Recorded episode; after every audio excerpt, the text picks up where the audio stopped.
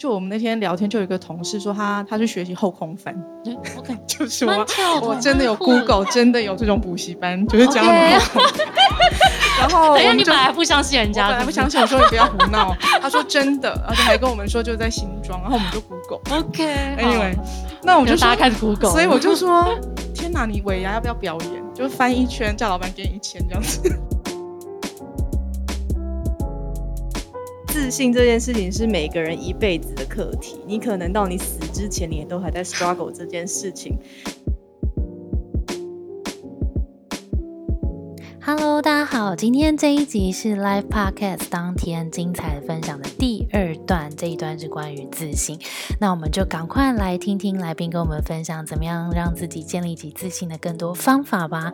那我们赶快回到现场。Hello，大家好，我是 Grace，欢迎收听。最近工作还好吗？最近工作还好吗？是我们很常和朋友聊天的开场白。但除了好与不好以外，很多说不出口的、没有被了解的、不知道和谁说的，希望可以在这里聊给你听。节目每次会邀请一位在职场上努力发光发热的来宾来和我们聊聊最近的工作与生活。今天非常特别的是，我们不只邀请一位。我们邀请了九位来宾来和我们聊聊他们最近的工作与生活。我们先掌声欢迎这些来宾。Thank you. 在我们正式节目开始之前，有一些呃我们的赞助单位要非常非常的感谢他们。第一个呢，就是大家今天进来的这个场地，谢谢 Share Hub。那再来就是刚刚应该也有吃吃喝喝的部分，哦，非常感谢 Toasteria 跟台虎精酿，还有歪国零食嘴跟可口可乐。台虎精酿今天有两款啤酒，一个是那个水蜜桃口味，然后一个是生啤。它的生啤非常酷的是，它酿造之后，它的一百毫升只有三十大卡，所以它是一个非常低热量的啤酒。所以今天大家记得多喝一点，因为不会胖。而且接下来是 Seven Eleven 跟全家都会买得到。好哦，我们要进到我们的主题了。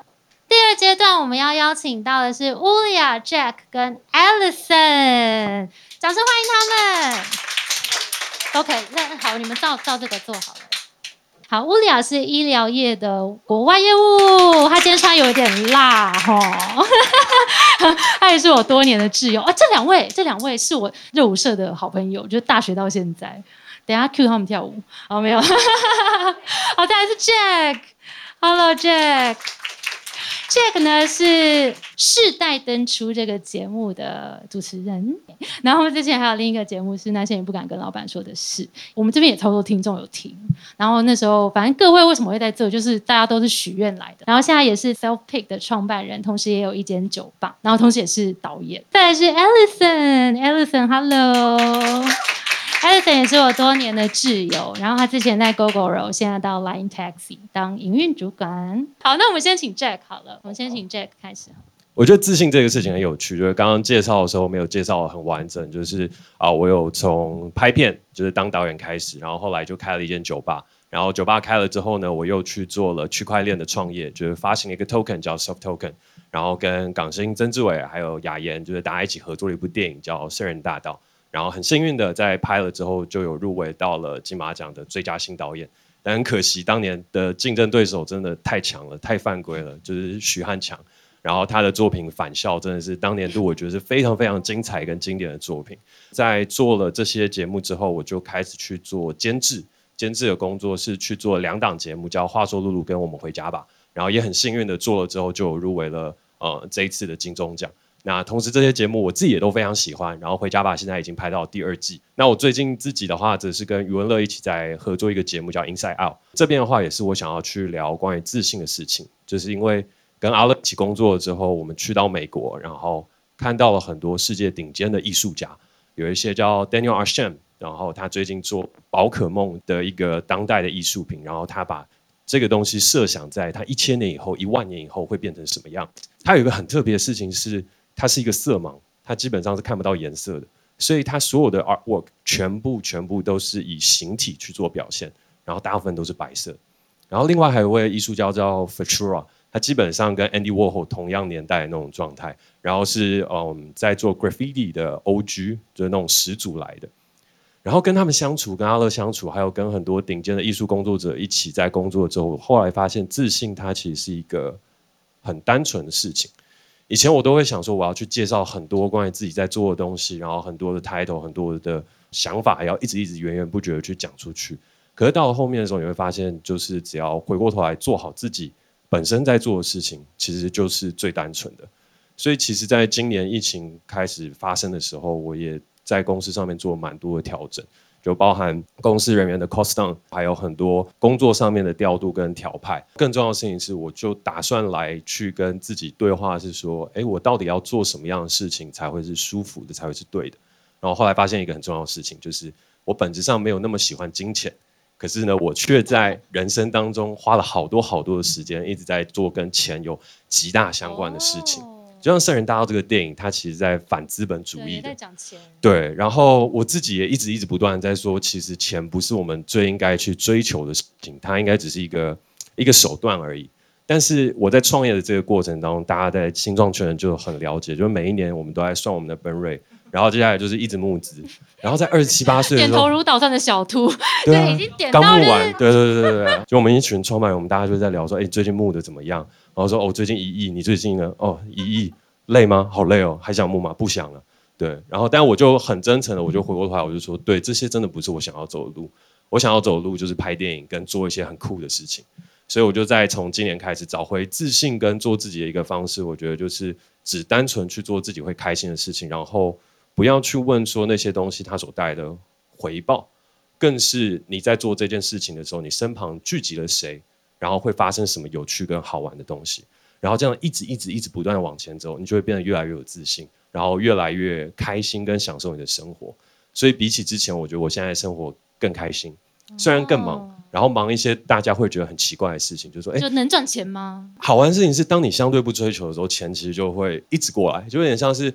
那时候我就在拍节目嘛，然后节目拍一拍，我就觉得，哎，兼职这条路好像真的不是我很适合走下去的，因为一直要处理很多钱，然后每天都要跟那些就是投资者沟通，然后说服他们说，哎，台湾需要优秀的节目，不是只能赚钱的节目，你们这些大人醒醒吧，就是台湾的平台上面需要一点好的东西，暖心的东西吧，节目要做的优质好看一点吧。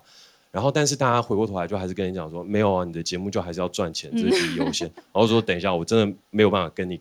好好沟通下去。虽然我是监制，嗯，可是我就想说，我们应该要把良心、跟品质、跟赚钱放在同等状态讨论，而不是纯粹赚钱。试过很多不同的事情啦，你才发现，其实，在某一些地方，你可能做起来更是喜欢的。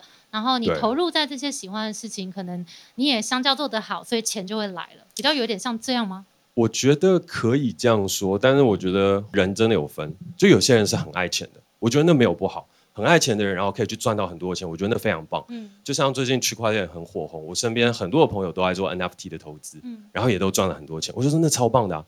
可是问题，我问我自己，我是这样的人吗？我不是。可是我以前还是不断的 fake 说我是一个这样的人，我是一个可以赚钱跟呃会想要去赚钱，然后可以带给大家更多财富，所以就是创造这个 token，然后找了投资者，然后去说服很多的投资人说，哎，我接下来会赚很多很多的钱回馈给大家。可是我的逻辑其实不是这样。嗯，我本人的逻辑的话，就是我想要认真的去做事情，那其他会给我的就给我吧。嗯，我会有认真跟其他的朋友一起讨论过。我记得也有跟大韩吧，就是贝壳放大的创办人，然后我们就在聊，然后就说我好像永远没有办法做成像你这样子的人。就我认真的就是去思考跟分析，然后去跟他聊了之后，我就觉得，你看你现在团队越经营越大，管理的其实越来越多，然后公司越来越规模化，要走向资本。可是我觉得我现在我这条路就不是，然后我的这条路应该就是很创作者的面向，然后我跟这些艺术家应该是一样，嗯，所以我就专心做好我自己的事情，然后把一个空间打造的很酷，然后我自己很舒服，来的人也很舒服，这样就好。所以像我现在自己的第二间酒吧，我现在就花了很多时间，恭喜耶！在调整它的状态。对，第一间酒吧 always 都很赚钱，但第二间就是命运多舛。然后，但是现在也因为有很多要调整，然后跟着自己的生活步调、自己的走向，我觉得现在那边就变成是一个我很喜欢的地方。然后它充满了我的态度，然后随着这个态度继续活下去，我觉得他就会活得有自信。那至于来的是钱，来的是名声，来的是其他更好的朋友。我觉得那就都看缘分。嗯，嗯那找到找到自己的本质吧，真正重视的事情，不要被别人的价值观影响。嗯其实这就是自信的来源。好，谢谢 Jack。谢谢。好，换 Alison，有我再看一次题目。更相信自己嗯是需要练习的，亲。好，哥他还问我说。怎么样？我我看起来很相信自己吗？对，谢谢你觉得我很相信自己。是啊，你是啊。好，我觉得，嗯，我们来拆解一下这个好了。就是我觉得相信自己他，我刚刚就是随便 Google 一下哎，，PM 果然就是又相信自己语拆解了。录呢，你只要打语录，然后大概一个随便一个 page 就大概五十三个这样，蛮有趣的。但是我自己觉得它它的确是一个需要被练习的，我也蛮喜欢这个句式的，就是说它不是与生俱来的。比如说你相信你自己，你可能是得到一些比较正向的回馈嘛。比如说你做得好一件事情，或者是做对一件事情的时候，别人给你赞美，它可以加深你的对自己的这个信任感。对，所以对我来说，最重要的可能是你要先认识你自己，然后你可能去慢慢去调整一个状态，然后让你可以就是设一些目标，然后当你去达到一些小目标的时候，得到一些比较正向的回馈，嗯它可以帮助你的自信感建立了。嗯，那你有印象？你譬如说什么时候是从比较没有自信到有自信吗？还是譬如说你觉得那个你的自信是从哪一个阶段觉得建立最明显？在工作里面，我觉得的确是有啦，就是有一段时间，哦我在前前一份工作的时候做到比较后期，就会觉得，哎，其实我的工作内容好像都差不多，就是你可能做的多好或者做的多不好，其实好像对于整个公司的这个局势来说是没有什么影响的。嗯然后你可能也不会短时间被 promote 到什么样的一个职务，嗯但也不会说你们毫不重要，就是你有点卡关。但是你就会觉得说，哎，难道我就这样吗？就是对自己的自信感，当然就是会觉得有点卡卡的。那所以我觉得认识自己，就是说，我觉得在工作的每一个阶段，你还是要知道你在累积什么能力，然后或者是你对你自己还有什么样呃潜能，你觉得可以去达到啊，或者说你还想要往哪方面去发展，你有帮自己设定一些小的目标，像呃有一阵子我就是对于数据分析蛮有兴趣的，我就设了一个目标去考那个 Tableau 的 Desktop，、就是那个 BI 的软体，就是说在这个过程里面，我觉得也是一种累积。那的确，后来就是在我转职的过程，这件事情帮助我蛮多的。嗯就是你可以用一些数据的方式去告诉别人说，哎，你是有能力去分析一些东西的。嗯哦，就是说这些得到正向回馈，会让我觉得，哎，这些我觉得它它真的是一个累积的过程、嗯嗯嗯，我觉得有时候自信是这样，就当我们一开始做第一步，然后开始做一件事情的时候，真的很难在第一时间就把它做好。但是如果我们愿意做一件事情，重复做，做十次，做一百次，你在这每一次的过程当中，发现你每一次都有一点点的进步，那个进步感再给你一点回馈的时候，那个正向的回馈才会慢慢建立起一个自信的机制。我觉得蛮酷的。然后因为我最近刚好最近在读那个《原子习惯》这本书，然后它里面有个例子蛮有趣的，他是在讲那个呃有一个教授，他是一个摄影课的教授，在学期的一开始他就班上分两班，就是 A 组跟 B 组。那 A 组叫做量组，然后就是你要拍很多的量，然后这一组是值组，B 组是值组。你在这一学期 A 组量组的人呢，你只要交一百张照片，你就拿 A。你拿九十张，你就是拿 B，你就是完全可以知道你拍几张就拿几分。直组的同学呢，就是你这一学期只要交一张就好了，但你那一张就要一百分，你那张就要值很好。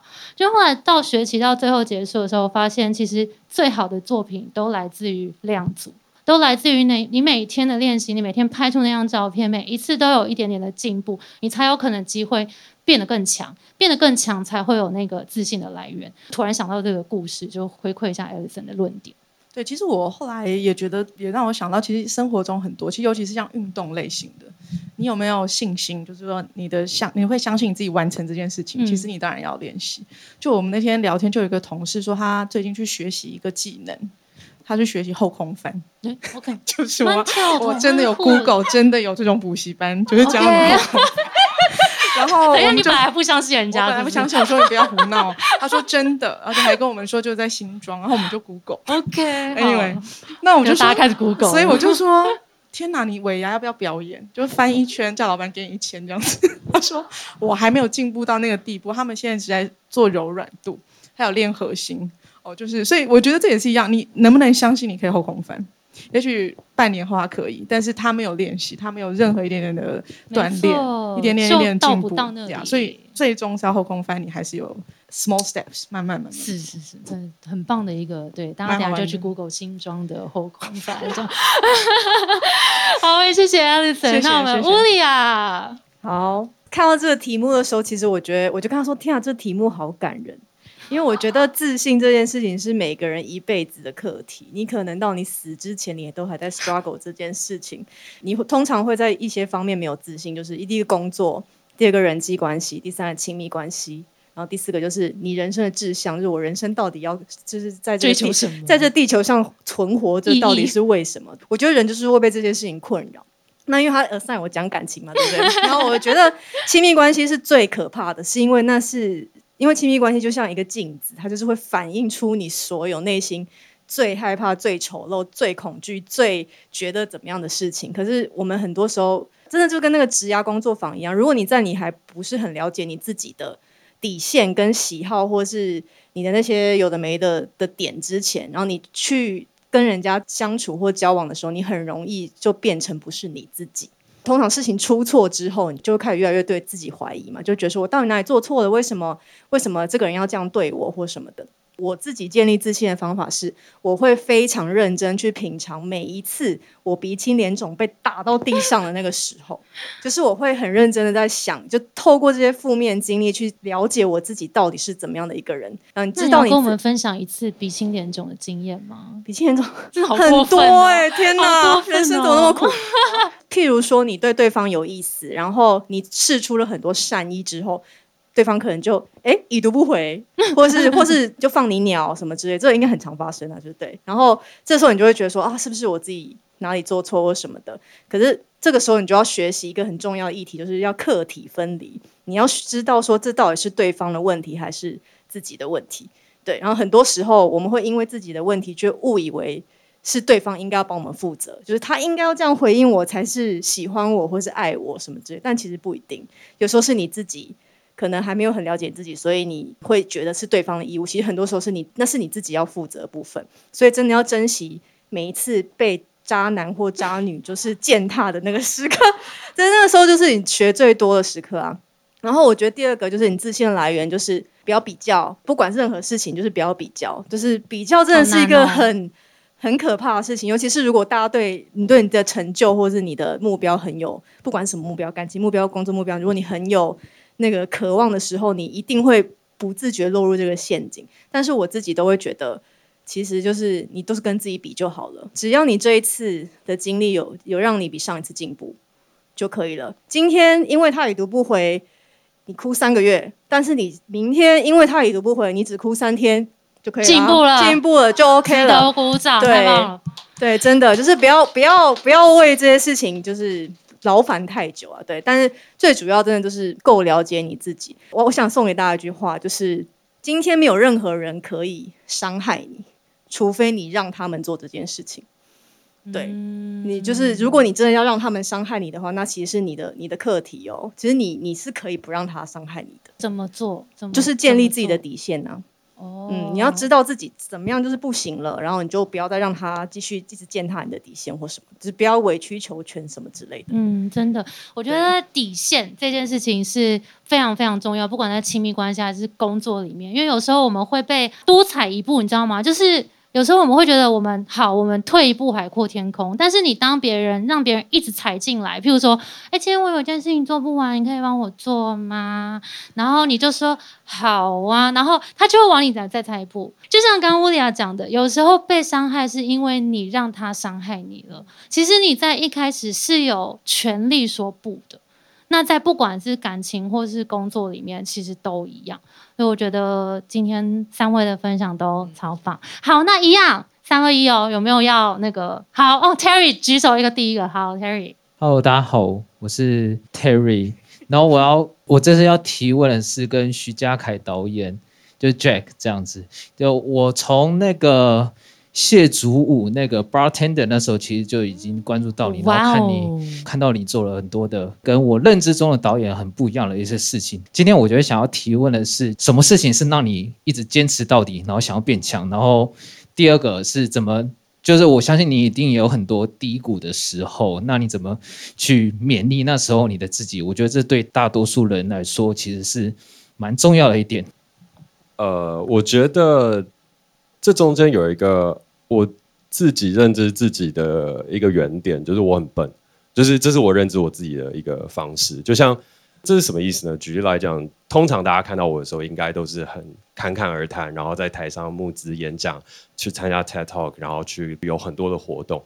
但其实我本质不是这样的人。其实我小时候讲话是结巴的，然后我是从小学四年级、五年级开始练习相声，然后开始去练国语文演说比赛，练到国中三年级，我才把自己训练到可以好好讲话。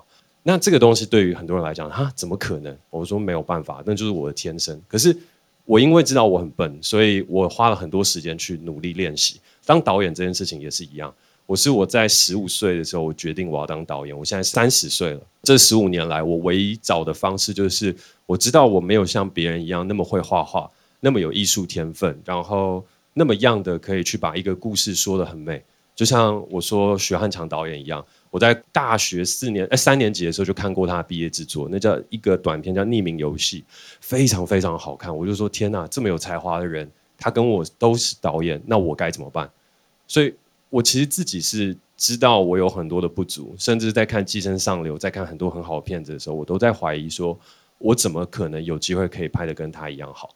那我自己最大内心最深处的怀疑就是，我觉得我一辈子都拍不出李安导演的《父亲三部曲》，也拍不出《卧虎藏龙》，就是他是我梦想的原点，可我做不到。但是回过头来，我为什么就会有这些动力去说，哦，我要去做酒吧，我要去做区块链，全部的一切都是为了服务我的电影。那这个东西的话，就是来自于我知道我的不足，所以我要用各个我能用的方法去做出我想要去做到的事情。所以别人就说：“哎，江凯，你忙好多事情哦。”我说：“没有，其实我忙的全部事情都只有为了一件事，叫做电影。”然后我也很感谢的是，在忙完了这一路之后，当然到现在我还是手上有酒吧，然后我的 crypto 也还是一直不断在往前进行。可是我现在就可以很有自信的说，我终于把它整合起来，融会贯通，然后变成是我知道我要做一个什么样的导演。我想要用一辈子的时间去说好一个故事，那这个故事可能真的要花三四十年。我现在从小说开始写起，然后慢慢慢慢去做。然后中间的话，有些人想要找我拍片、找我合作，当然 OK。但是我自己人生有一个故事是我要花一辈子去做完，所以这就是我的动力。我的动力就来自于我很笨，所以当我知道我很笨，哎，我连一个演讲的事情都要练五年，我才能够侃侃而谈。很多东西都是我知道自己不行，所以就一直一直一直去做。所以我觉得我的动力是来自于我认知到自己很笨。那比起我周边很多很聪明、一点就通、一学就会的那些怪才跟鬼才，我就觉得好羡慕。所以你们都好厉害。可是我也觉得这个是我的一个天分吧，就笨一点，你反而可以走的比较久一点。十五年来就没有改变过。谢谢谢谢 Jack。好，那谢谢三位，我们再次掌声，谢谢他们。明天即将上线的 Live Podcast 是最后一集，关于未知。希望在新的一年带给大家更多的力量。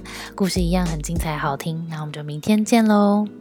我们的节目是最近工作还好吗？如果你在职涯上遇到任何烦恼，欢迎到节目资讯栏看我们更多的服务。谢谢你的收听，我是 Between Ghost Grace。我们相信职场不是一个人的战斗，一群人一起前进，绝对比一个人走得更踏实安心。我们会陪着你一起把职涯走得更顺利。如果你也喜欢我们的话，欢迎订阅我们的 Apple Podcast，分享给你身边的朋友，或留言给我们，也可以到节目资讯栏追踪我们的 IG 和社团。那我们就明天见喽，拜拜。